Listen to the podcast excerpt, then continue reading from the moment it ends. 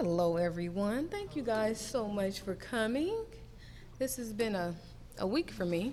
I have been really, more than any other retreat that I have done, I have really wrestled with what um, I feel I have for you guys today.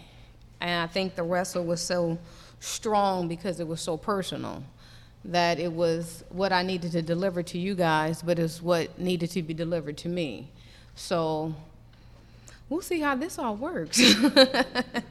Hopefully, I can keep my composure as I do this because uh, it has been a lot. And uh, I'm going to try not to be all over the place, but I feel like I'm a little all over the place. Hopefully, it all comes together nice and concisely. But the thing that since the last retreat I have been kind of dealing with is the new birth and this thing, the, the new creation we often say, you know, we're new and, you know, once we get saved, then we just became new, and all of a sudden we just have this newness. So we claim the newness, yet where's the evidence of the newness? So that's what I started to look into and started to research just to see that I, so I can get my hand on what this is all supposed to be about. Because really, how do you become new? New in the essence of the old stuff is completely gone and you're like new. Not just getting rid of behaviors, but your mind is new, your heart is new, your vision and your hearing is new. How does that occur with, uh, and excuse my speculation, but how does that occur with one dip in the water and I receive the Spirit and then I'm going on doing my best efforts to live what I think God wants me to do? But how do I get new? Because is brand new even possible? Like never tarnished. Is that possible to get brand new without any of the old, just new? And I know we quote the scriptures and I know we all claim it. None of us would say I'm not new. But the reality is that many of us are still in the womb, we're still awaiting birth. When God gave us His Spirit, He implanted us with the power to become new. In essence, He impregnated us with our true self, our true self that is hid in Christ. Now we must decide do we want to do what it takes to birth ourselves? Or will we have stillbirths? No one can stay pregnant for forever. Pregnancy has to be a process. You must have a seed planted in you, and it must be nurtured and properly fed to grow to maturity. The beauty is that Jesus provided us with all we need. He has given us the Spirit, which is the seed, the water, which is baptism, the nutrients, which is the Word of God, and the environment, which is actually the body of Christ. It is our choice to choose what kind of birth we will have. But we all must be birthed. We don't have a choice in that. You must choose will you be full term, premature, or stillborn. But it's your choice. And we don't know when our birthing is going to happen. So let's look at Romans 8 22 through 25. And I'm reading this from the Messenger Bible, so the verbiage may sound a little different. It says, All around us we observe a pregnant creation. The difficult times of pain throughout the world are simply birth pains. But it is not only around us, it is within us. The Spirit of God is arousing us within we're also feeling the birth pains. These sterile and barren bodies of ours are yearning for full deliverance. That is why waiting does not diminish us any more than waiting diminishes a pregnant mother. We are enlarged in the waiting. We, of course, don't see what is enlarging us but the longer we wait, the larger we become, and the more joyful our expectancy. See, we thought that waiting was a negative. But if you look at it with God's eyes, He is preparing us for birth. We are growing in love and in maturity. When you are pregnant, you become more excited as your belly grows, it becomes more real to you. You then have that anticipation because then you eagerly want to hold it, kiss it, love it, see it, see what this life is going to live. What is its personality is going to be? How is it going to impress this world? The same is with us. God's Spirit is in us growing, and we are supposed to be getting excited that the pains are about to birth a new creature that will be able to hold and kiss and see with our natural eyes. The baby will be us. The waiting is not the problem, it is what you do in the waiting that change your birth outcome.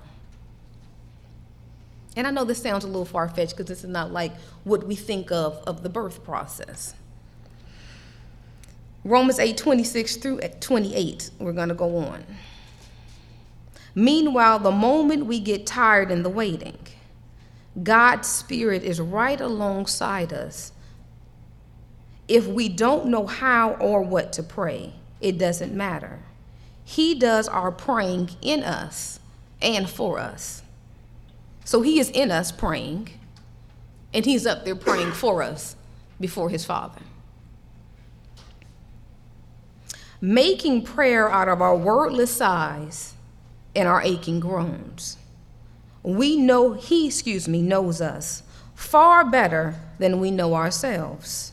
He knows our pregnant condition and keeps us present before God. He is up there making petitions for us on our behalf in front of God. That's why we can be so sure that every detail in our lives of love for God is worked into something good. Now, that's the scripture that people always quote to people whenever they have an ill. We throw it around like it's supposed to be a band aid. This is the thing that's going to make us all shine and be okay. But we missing many, many details in this. Often we use it out of context. I'm reading in the King James Version. It says, And we know that all things work together for good to them that love God, to them who are called according to his purpose in the Living Bible translation. And we know that all that happens to us is working for our good if we love God and are fitting in His plan. If is a big word. It's a huge word because it all working for our good is contingent on if we love God and if we are in His plan. So, how do I know I love God? Well, first, we must know that God loves me. First, I must embrace how much He loves me. How much? The intensity of it, the extravagance of it, the craziness of it. That is what I must hold on to before I can ever come close to loving Him back. Because until I can embrace and be bathed in His love, I can never adequately love him back. He must teach me how to love because I have no idea. The way I love is not the way he loves. So if I don't allow myself to be bathed in his love, to take on the whole entire measure of his love, I shall never be able to love him back. So, God loves God's love for me doesn't change regardless if I act a fool or not. His love is just constant and consistent, never goes up and never goes down. There's nothing I can do to make him love me more. There's nothing I can do that will change his affection for me. It is impossible. When I can grab that, I can begin to walk in love. Now, I'm not suggesting that I can love to the same magnitude of God, but I can love how he loves. That is what he wanted to teach me. When we get to the place that my love for God doesn't decrease or increase. That I just love him constantly and consistently because of who he is. That outside circumstances don't even touch my love for him. I'm not more in love with him because he blesses my soul, or less in love with him because some tragedy comes my way. That I'm just in love with him the same way he's in love with me. That's how we're supposed to love him. Very hard to do because most of our love is based on things. It's based on reciprocity. You must give me good, then I will give you my love. If bad comes my way, if tragedy comes my way, I'm not that apt to just pour love all over you. I want to pull it back. It's the same thing we do with God. The moment we get some trials, some tests, something doesn't quite work out the way we think it should. It's like, ah, uh, I begin the doubt. I begin the worry. I begin to say, and God's not really that real. Maybe not out loud, but in my heart and in my spirit, I'm questioning the whole thing. That means I haven't grown into the love I need to get to to prove to God that I love Him the way He loves me.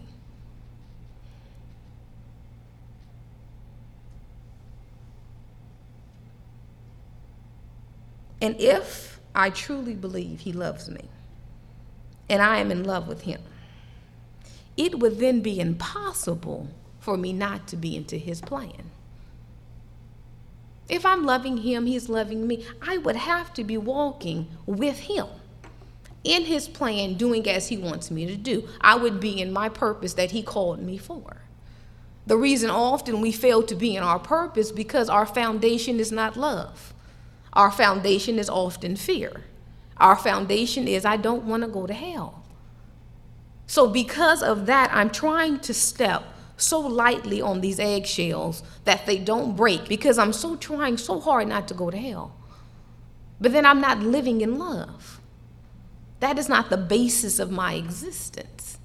Therefore, I'm out of his plan because everything he does, everything he ever uh, did before creation was for love. We're out of step. Then we wonder why we're in so much anguish because we're out of step. It's not Him, it's really us. If I can fall in love with Him, then I can watch Him turn all this stuff for my good. If I can find His purpose for me, and the plan that I'm supposed to be journeying on, then all of the stuff works out for my good. The scripture doesn't work just us quoting it. Well, I know everything gonna work out for my good. Well, really, what are you doing? It'd be nice if it worked that way, but it doesn't. So once again, love is the foundation. What are you building yourself upon? What is your foundation? It cannot be fear. So we're going to do just a little reading to see what God's plan is. We're going to go to John 17.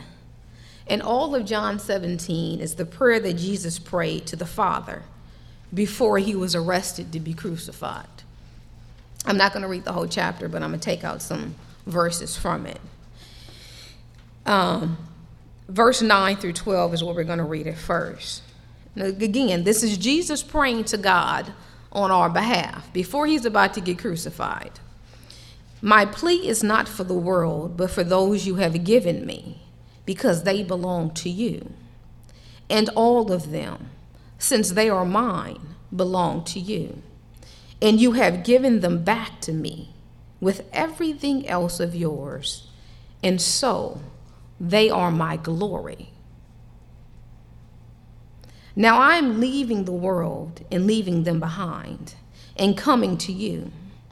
Holy Father, keep them in your own care, all those you have given me, so that they will be un- united just as we are, with none missing.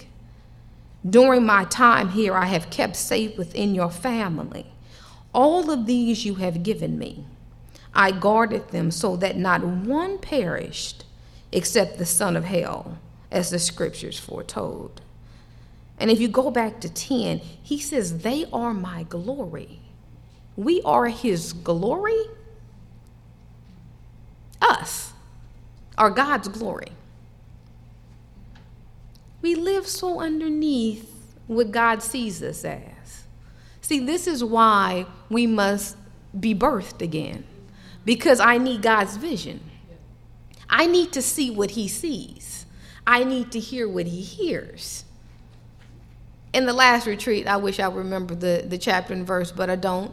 But the scripture said that I have given you my eyes and my ears. I have given you my heart. It is in you. Yet, why don't we see how he sees? And why can't we hear what he hears? And why isn't our heart beating right in step with his when it's in us? But for some of us, it's still just a seed. It has not grown enough to come out and be birthed. That's why we're often in so much pain because I haven't let it come out yet. 17 through 24, same chapter. He goes on to say, Make them pure and holy through teaching them your words of truth. As you sent me into the world, I am sending them into the world. And I consecrate myself to meet their need for growth in truth and in holiness. Consecrate means ex- exclusively to a particular purpose.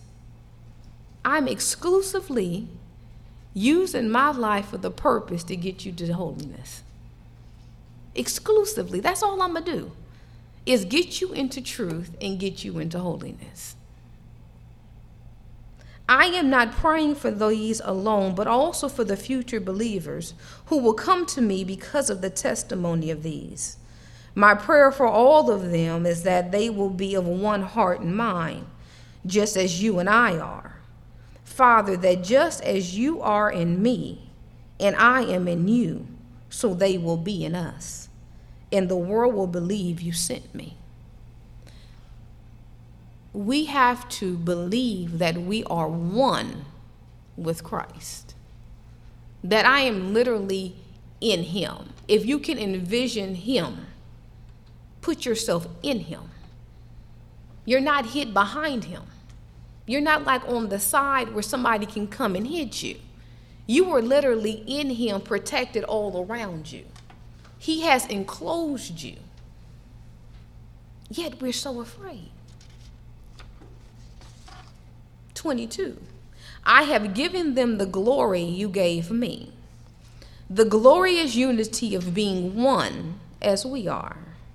I and them, and you and me, all being perfected into one, so that the world will know you sent me and will understand that you love them as much as you love me that God loves me as much as he loved his son. We would never question the intensity that he had of love that he had for his son. None of us say, oh, he probably just loved Jesus a little bit. We all believe he really, really loved him. To that same magnitude, he loves us. No difference. How he felt about Jesus is what he feels about us. Father, I want them with me, these you've given me, so that they can see my glory. Remember, we are his glory. So we can see ourselves with him.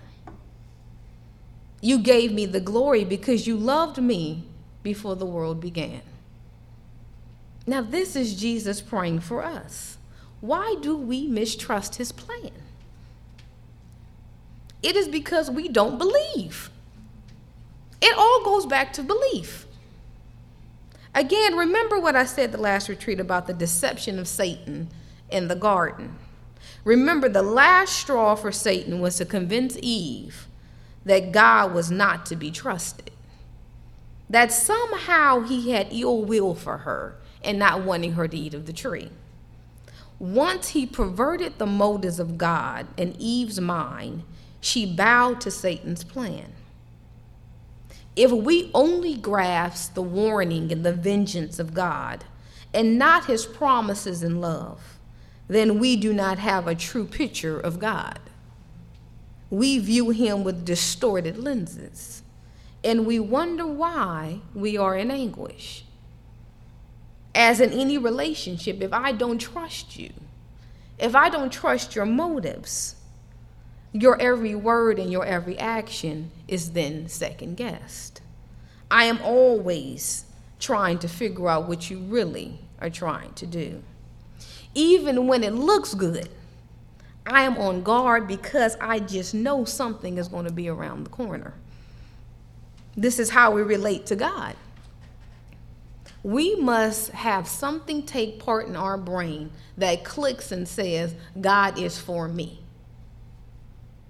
That God has no ill intent for my life. That what He said in the Word is actually truth. There's no hidden agendas, there's no secret messages. It is just exactly what He said. He wasn't trying to trick us, misinform us, wait till we mess up so He can just push us to hell. That's really not his intent.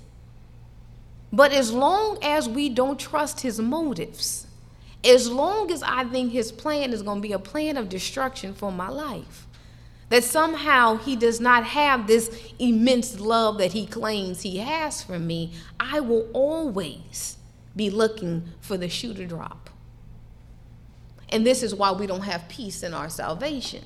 This is why we don't live in just lightness because I'm always waiting for some hell to come my way. I'm waiting for, I know I gotta suffer.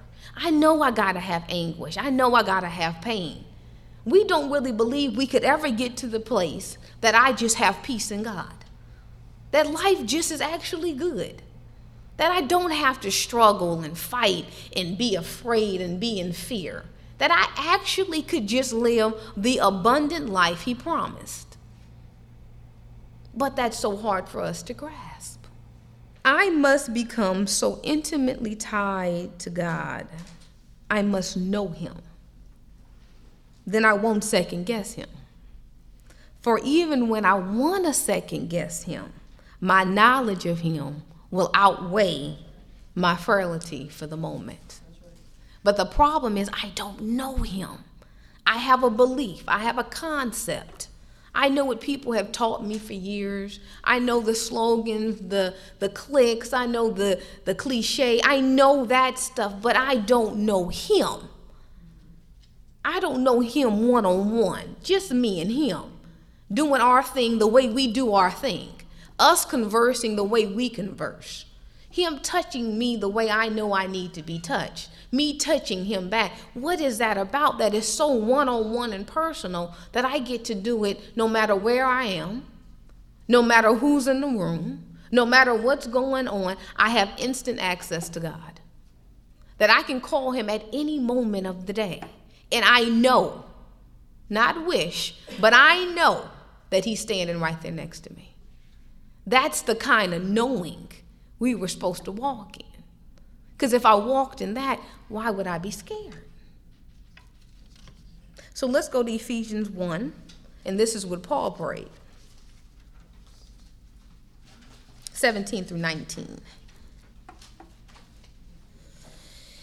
But I do more than think. I ask, ask the God of our Master Jesus Christ, the God of glory, to make you intelligent and discerning in knowing Him personally your eyes focused and clear, so that you can see exactly what He is calling you to do. Grasp the immensity of this glorious way of life He has for Christians. Oh, the utter extravagance of His work in us who trust Him. Endless energy and boundless strength. So let's move to Hebrews 12 1 through 3.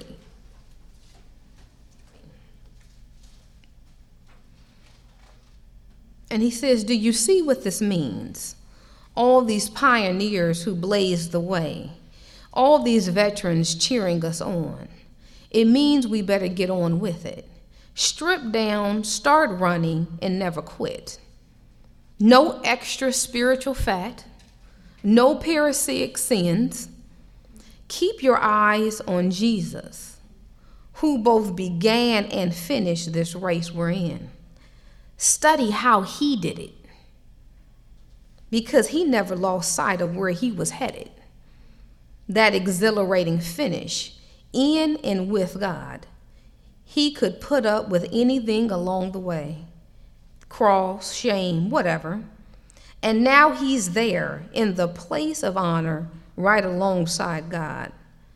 When you find yourselves flagging in your faith, go over that story again, item by item, that long litany of hostility he plowed through that will shoot adrenaline in your souls.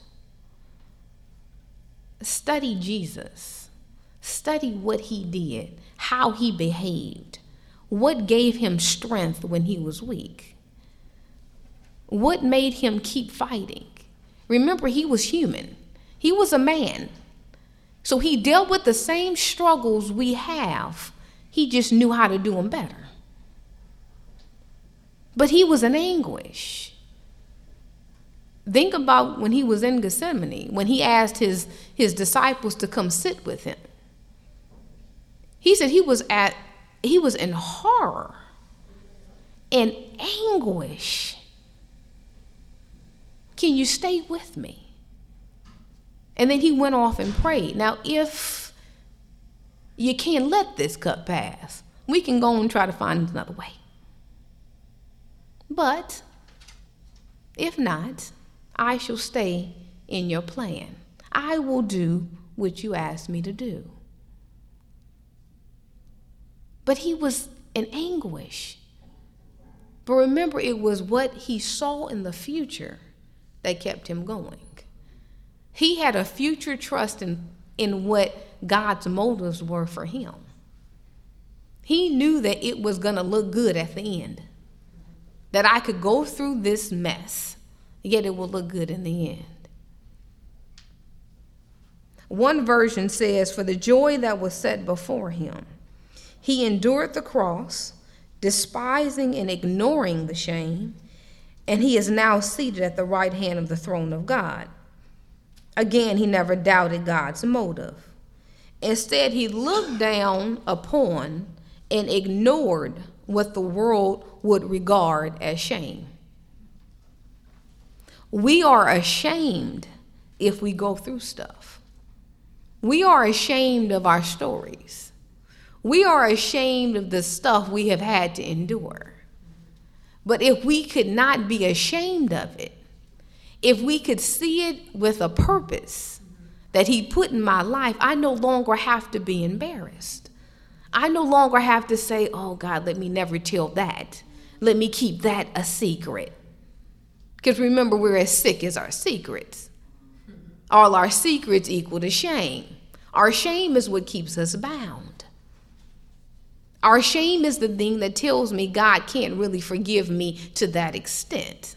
So I must hold on to a little bit of the sin and beat myself up with it because He's not that big to forgive me of that much. He knew there was a joy far bigger than the pain of the cross. And we are his joy, we are his glory. Him having an intimate relationship with us was bigger and worth the pain of the cross. That is something you have to take in. That is something you have to live and breathe. It can't be just the cross story. We've heard it so much. We've recited it over and over again. We have it playing in our head, yet we have not grasped the intensity of it.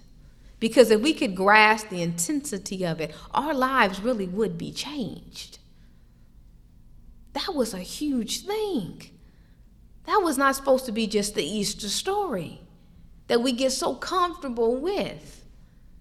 It was supposed to be the thing that constantly invigorated me to keep going. When I thought about what he went through for me, just because he wanted me as his child, no other reason. I'm gaining far more than what he's gaining. Yet he thinks that he's gaining more because I am the joy that was set before him as to why he even did it. He was excited that he would get me. I was worth the beating. I was worth the separation from his father. Just me. So that we could be forever together in intimacy.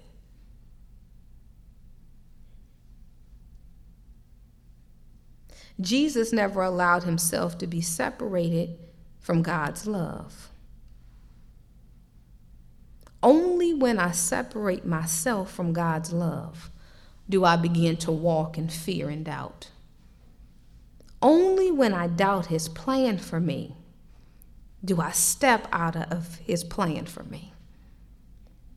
And only when I am in his love and in his plan will all the things work together for my good. I am the link to the stuff working for my good. It is not God. It is me walking in his love daily and knowing his plan for my life. Will all the stuff work out for my good? For I have been blaming God for not seeing goodness, but I was actually the problem. So let's look at Isaiah 40, 27 through 30.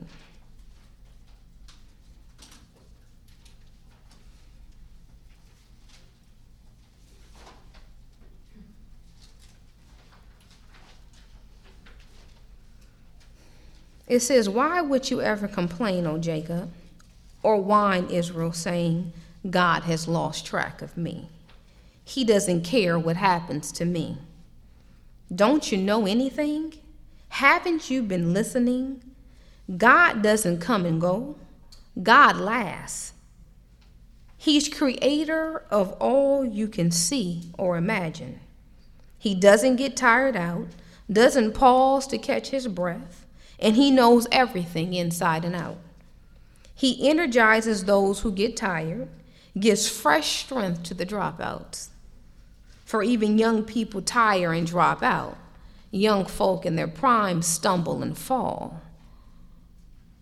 But those who wait for the Lord, who expect, look for, and hope in Him, shall change and renew their strength and power. They shall lift their wings and mount up close to God as eagles mount up to the sun. They shall run and not be weary.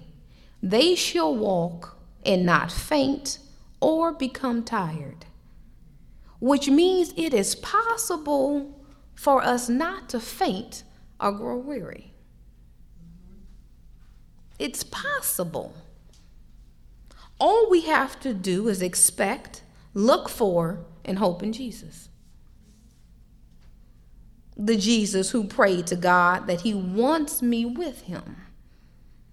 The Jesus that says that I am his glory, who asked God to look out for us so that he wouldn't lose one. Now, would the Father really deny his Son this prayer? I don't have to faint. I don't have to grow weary. And it's like almost, I've been in this all my life you have been taught that somehow weariness is a part of the process.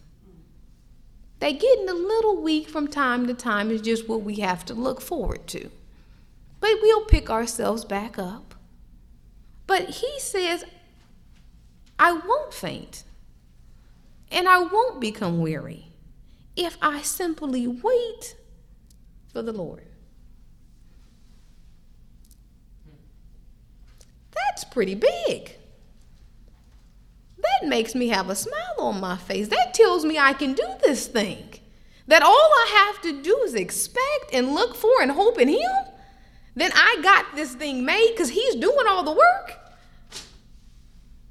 So why should I be stumbling? Shouldn't be. Because it's in Him. Change your eyes. Change your focus of what you're looking at. Take on His vision. Get His ears. It all looks different. So let's go to Isaiah 54 and 17.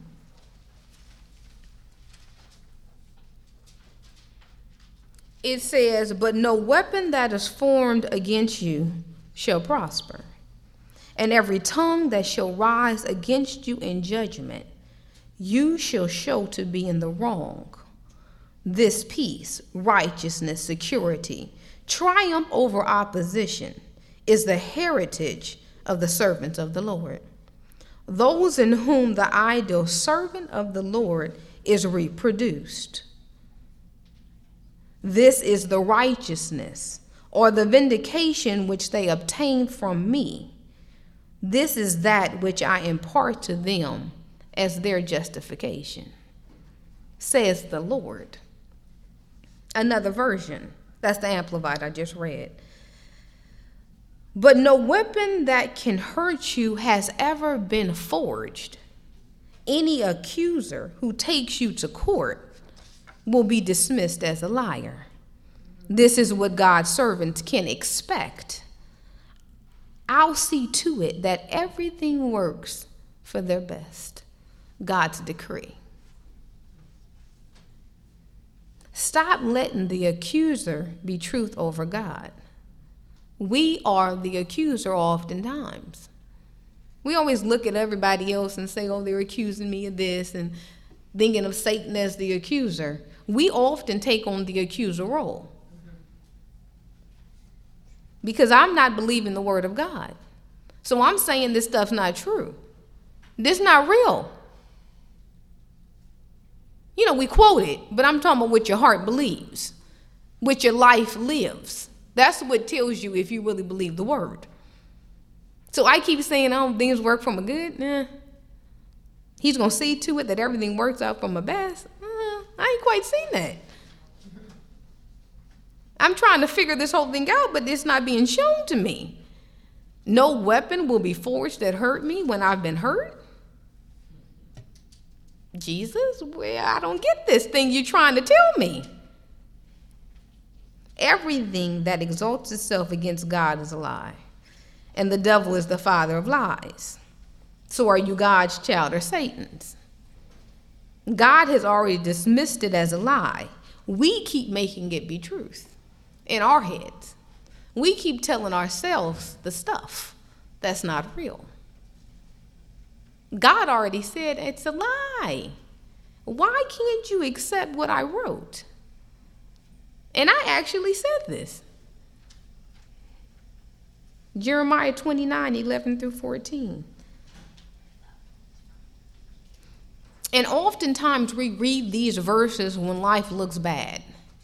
When things aren't really going well, it's like we take this on to try to make ourselves feel better. We read it like five times to try to convince ourselves of the truth of it. But we're supposed to live in this. It wasn't supposed to be a scripture I go to just when, you know, all hell breaks loose. It was supposed to be my daily life. That he's gonna make sure everything works out for the best. Jeremiah 29 11 through 14. I know what I'm doing, I have it all planned out. Plans to take care of you, not abandon you. Plans to give you the future you hope for. When you call on me, when you come and pray to me, I'll listen. When you come looking for me, you'll find me. Yes, when you get serious about finding me and want it more than anything else, I will make sure you won't be disappointed. God's decree. The key is wanting Him more than anything else. The key is wanting Him more than church service on Sunday and Wednesday and the occasional prayer you go to. If you don't want Him more than anything else, if you haven't put yourself on a journey to find Him, that I'm going to let go of all of what I think I know about God. And I'm going to let Him teach me who He is. That I'm abandoning all my thoughts and prejudices and all my stuff that makes me far from Him. And I say, I just need you. He's going to show up. He has to show up. He decreed it. Can't lie. The reason why we have not found Him is because we have not looked for Him. And remember, seeking is not just a, okay, no, you weren't there. How deep will you go? How far will you go out on a limb to find him? How long will you go until you uncover him? When he's silent, will you keep running for him? When you think he's hiding, will you search out every hiding place to find him? Or are you content with what you have because you're lazy? Because you don't want to put in that much work. Because it takes work to find him. It takes a breaking down of self to really discover who he is in you. Because he's different in each one of us. I'm not going to look like you. I'm not going to act like you. My Holy Ghost looks different than yours. I'm not going to be a carbon copy of every church person that's walking around claiming they saved. I'm going to just be me with the Jesus I know I have. And then I'm going to play out my plan regardless of what you think. But if you don't have that much conviction to say, I know God has called me, I know that this is mine, that He truly saved me, that I am walking in step with Him to the best of my ability. And that only time I get off is when I stop expecting Him to do what He said He would do. And I stop looking for Him and stop hoping in Him. That's when I fall off. But what He's given me and what He's put in me is there for eternity. I have to tap into that. I have to be willing to let go of my sins. And I'm not talking about just the behavioral sins. Those are, eh, we can let them go when we want to. I'm talking about the deep stuff, the transformation of the heart, the changing everything that I thought made me me in becoming who He actually created me to be. That I was supposed to one day wake up and be nothing of who I used to be. I was supposed to just be this new Jesus person. But just going to use what he gave me my personality, my look, my intellect. He was going to use that. I just have to take his on, and then he's going to bleed it through me. Because he's multifaceted. If we all look the same, then I'm saying Jesus is awful small. he's not really that small. But you walk in into church and everybody look the same. Everybody prays the same. Everybody acts the same. Everybody Holy Ghost does the exact same thing. Everybody hands go up at the same time. Hit the knee at the same time. Shout the hallelujah same time. Get the beat going. Everybody run at the same time. Where's the uniqueness of God? Where does He show His face through each and every one of us? Be you. Let him birth you into who he wanted you to be.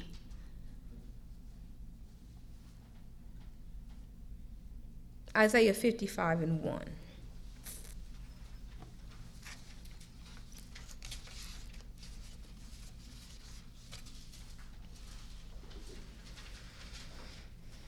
Again, he says, Wait and listen. Wait And listen, we move too fast. We want God to move when we want Him to move. We want Him to do, I didn't pray. I even cried and snotted. I fell out. Make it happen. I did my part. When you gonna do yours? He says, wait and listen. Shut up, sit still. Because y'all talking too much. I can't even tell you, you can't hear me because you're running your mouth. Stop for just a moment and let me do my thing. Everyone who is thirsty, come to the waters, and he who has no money, come buy and eat. Yes, come buy priceless spiritual wine and milk without money and without price, simply for the self surrender that accepts the blessing. Will you self surrender to accept the blessing that God has for you? Will you lay you down to get God's blessing? It's already paid for. All you have to do is lay down. It's right there. But we want to hold on to our stuff and not let it go. Surrender your thinking and accept the truth of the scriptures. Will you take this on and make it be more profound than what you think? Will you let your mind be transformed into what the scriptures say? Or are you so smart? Revelations 22 and 17.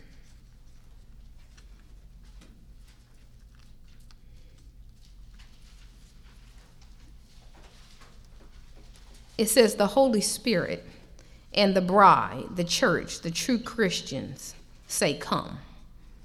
And let him who is listening say, Come.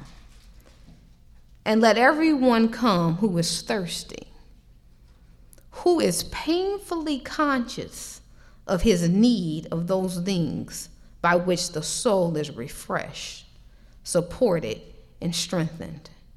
And whoever earnestly desires to do it, let him come. Take, appropriate, and drink the water of life without cost. We don't have to pay. We think we have to pay with our pain and suffering. We think that's the access to God.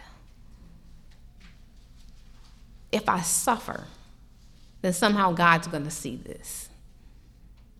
If I'm in pain, somehow He's going to say, okay, you've done enough. Here's the blessing. All He wants you to do is surrender. Because I got it all taken care of anyway. I'm already guaranteed that I'm going to make it do, be for your best. I already said it. I already said you can't be harmed. So I need to go back and look at my stuff and see how can this be for my good? And maybe it hasn't worked out for your good yet because you haven't quite fallen in love with him yet. And maybe he can't show you the revelation of his heart because you don't want to get in step with his plan. You want it on your terms, not his. So, will you surrender to get the blessing? Will you abandon it all to get the blessing? Do you think God has a blessing for you? Do you think that it's better than what you think you can give yourself? Because we think we're pretty smart. We didn't figure a lot of stuff out. We've made our lives work thus far to the best of our ability. Do I really want to give it up to this abstract being that says he can work it all out for me? that says he's so in love with me and he'll never leave me nor forsake me. Yeah. But until you get to the point where you will abandon it all, you're never going to see the goodness. Will you press in and allow God to birth you unto this new creation He has implanted in you? Will you fight through the labor pains to gain victory? Will you surrender your all and drink the water of life? You are pregnant with your destiny. You must cry and scream and push to deliver yourself. Don't let you die because you're too lazy or too scared to push. You can be delivered. It doesn't have to take long. You can be delivered today if you're willing to go through the pains of delivery. If you're willing to absolutely self surrender to God, He can deliver you today. But it is your choice.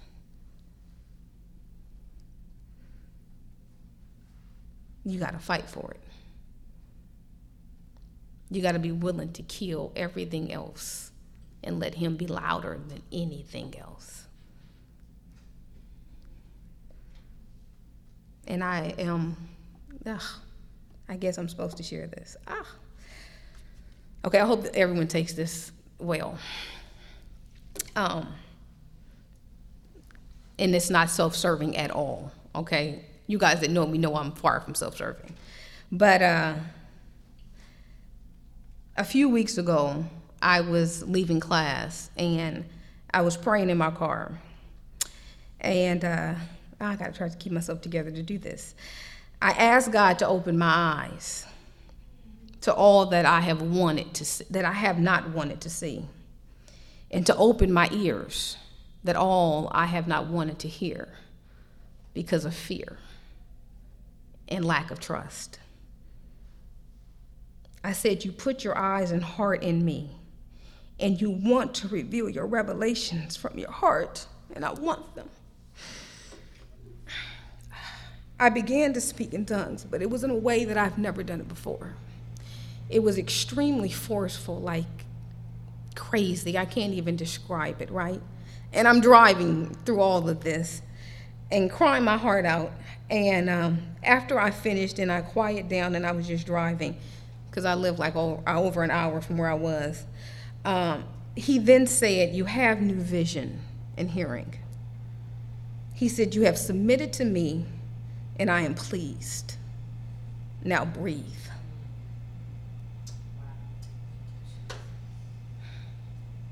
I have removed your cauls, your mass. You can breathe. And from the last retreat, my husband broke down what a caul was. Is what is a mass over a baby's when they're birthed, and not until they can remove it can the baby begin to breathe. Otherwise, the baby would die. So he says, breathe. And I was messed up at the last retreat. I mean, I've been messed up since it. Um, crying, screaming. I mean, I've just been a mess. And he says, the reason why you cried so hard and so loudly was because you were being birthed. And your husband helped to birth you. You will have abundant life back in December 2003, I had had a miscarriage. And I was at communion and I was praying. And he spoke to me and he said, I will give you life. I will give you abundant life. Now, I automatically just thought he was going to give me a new baby. Obviously, I have, don't have a new one. Um, but he says, I birthed you. Now, two months before this, I was praying and I just, it was like I told my husband, I said, I'm pregnant. I know I'm pregnant somehow. And I'm, I was up all night. I was like, Am I pregnant? He said, Yes. And I said, Will it be abundant life? He said, It will. And we did that because I can stay up talking for a long time. We did that over and over and over. You are it will. You are, it will. Needless to say, I was not pregnant with what I thought. I was pregnant with myself. And he says, This is why I'm telling you this. This is for everyone a new birth. This is why you have new ears and new eyes. And I said I was going to name, if I had another baby, I was going to name it Noah. And he says, This is your new name. You will be a comfort to my people.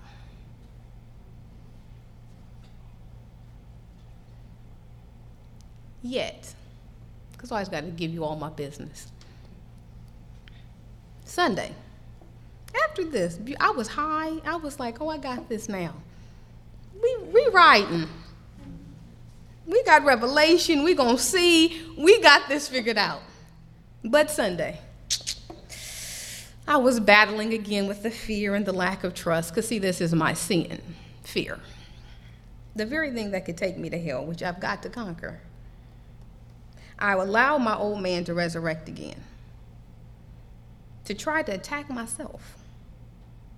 The devil did not want me to get this, to realize that all the mess that I kept putting myself through was just an illusion. It's not even real. God's word is real. My foundation is in the word. My foundation is in the fact that He loves me. My foundation is that He is teaching me Him more and more, and I am drinking because I am thirsty. Then Thursday, I wrestled again. And this was like huge like not i just slept well last night um head aching i mean like pains just right here a constant pain that just kept coming kept coming. I am saying lord what is this? Immediately the fear came back because what is it? What could it be? He revealed i need to surrender my thoughts. He wants me to have his heart and intellect. My thoughts are the things that get in the way. My thoughts are my security. It is my safety in processing this world. And he wants me to give that up. I have lived my life very much so in my head. I have made sense of everything with my intellect with my reasoning, with my ability to navigate. He tells me I have to give that up. I'm laying there Friday, and I said, I don't know how to do that. I don't know how to suspend my reasoning and take on yours, because what is that? Give up what I secures me to this ground. I can get through mostly almost anything if I can think it out. That has been my survival tactic. It is now becoming my sin. Because it is the thing that is separating me from my God. He says, I want to give you peace beyond your understanding. But the fear is if I don't understand, how do I survive? He says, You survive in me. When you can trust my plans, you don't have to understand them. You just live in assurance that I got you. He said, I gave you my eyes and ears, but you need my heart and mind to behold. Just ask, and I will give it to you, because I am real. And the crazy thing is, let me tell you, is that never in my life was I a person that talking about Jesus talking to me. And he then told me this. I mean, that's just never was, I never could fathom myself having this much connection with God. And I laid there afterwards and I said, This is really real. Like, this is not an illusion. Like I'm really talking to you. You're really here. We really are having conversation dialogue. I can actually feel you in this place. That I'm not I'm not making this up anymore. This is mine. So why would I not give up my stuff to take on what he has to give me? Will I battle? I'm pretty sure it may be a little bit of a struggle. But in the end, I know it's going to be amazing. Because I have seen things differently than I've ever seen things in my life since then.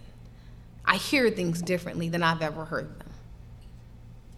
So, how amazing will my life be if I have his intellect, if I have his heart beating in me?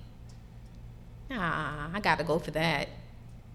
As much as I don't want to, I mean, really, be honest, as much as I don't really want to just surrender it all, I got to. I got to see what that's going to be. And I'm really, truly, my aim in all this that I do, that we do, is that I really want people to have that kind of connection with God. I think we have long enough lived on the outskirts of really what God has to offer us. Long enough we've wasted time fooling around, being content with coming to church and walking away the same person. Nothing changed, nothing new. When will you say, I got to have the more? Because he says, if you go after me, I'm going to give it to you. And I'm going to give you my best. My last scripture, and I am finished.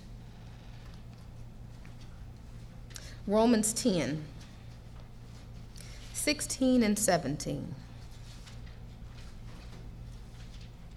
It says, But not everybody is ready for this, ready to see and hear and act.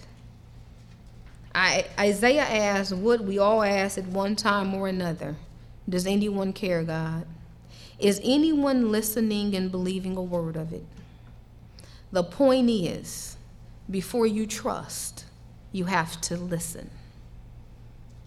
But unless Christ's word is preached, there is nothing to listen to.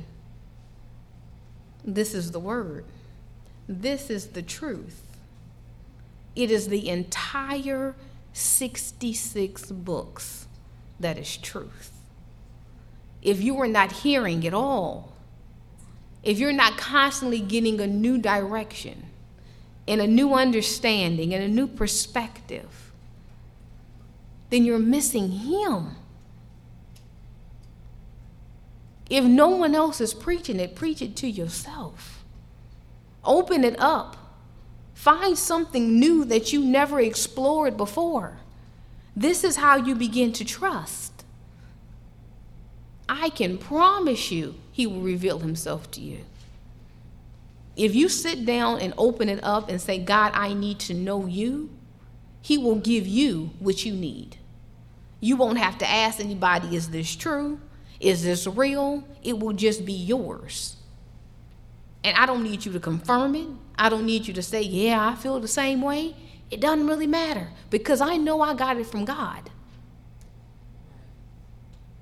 And I get to get different stuff. And you could read a verse and get something very different. That don't mean yours ain't true because I didn't get it. It's yours.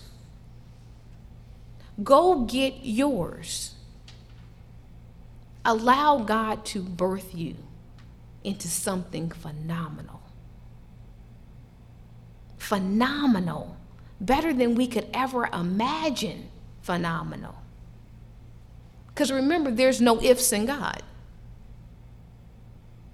Back in Mark, when the boy had the demons, and the, the father came up to him and he says, If you can, can you deliver him? And he said, If. This is Jesus speaking. No, if. And we sit here and say to God, Well, if you want, well, if you, if. We're talking to Jesus. We don't have to say if. Well, if you could be so. No. You said it. I need you to do it. The reason why it doesn't get done is because I don't believe it. You can read all day, you can quote all the time in your prayer. People think if you add a little couple of scriptures to the prayer, it makes it more effective. If you don't believe it, it's not effective. Until you have a heart connection to say, This is truth for me, quote all day. It means nothing. But I leave you with go get it. Let your life be transformed by God. Let you become who you always knew, just in the back of your head, you may be. And then it's going to be even bigger than that. Self surrender, that's all that's required. That's all that's required. I beg you guys to get it. I beg you to get it because it's so worth it.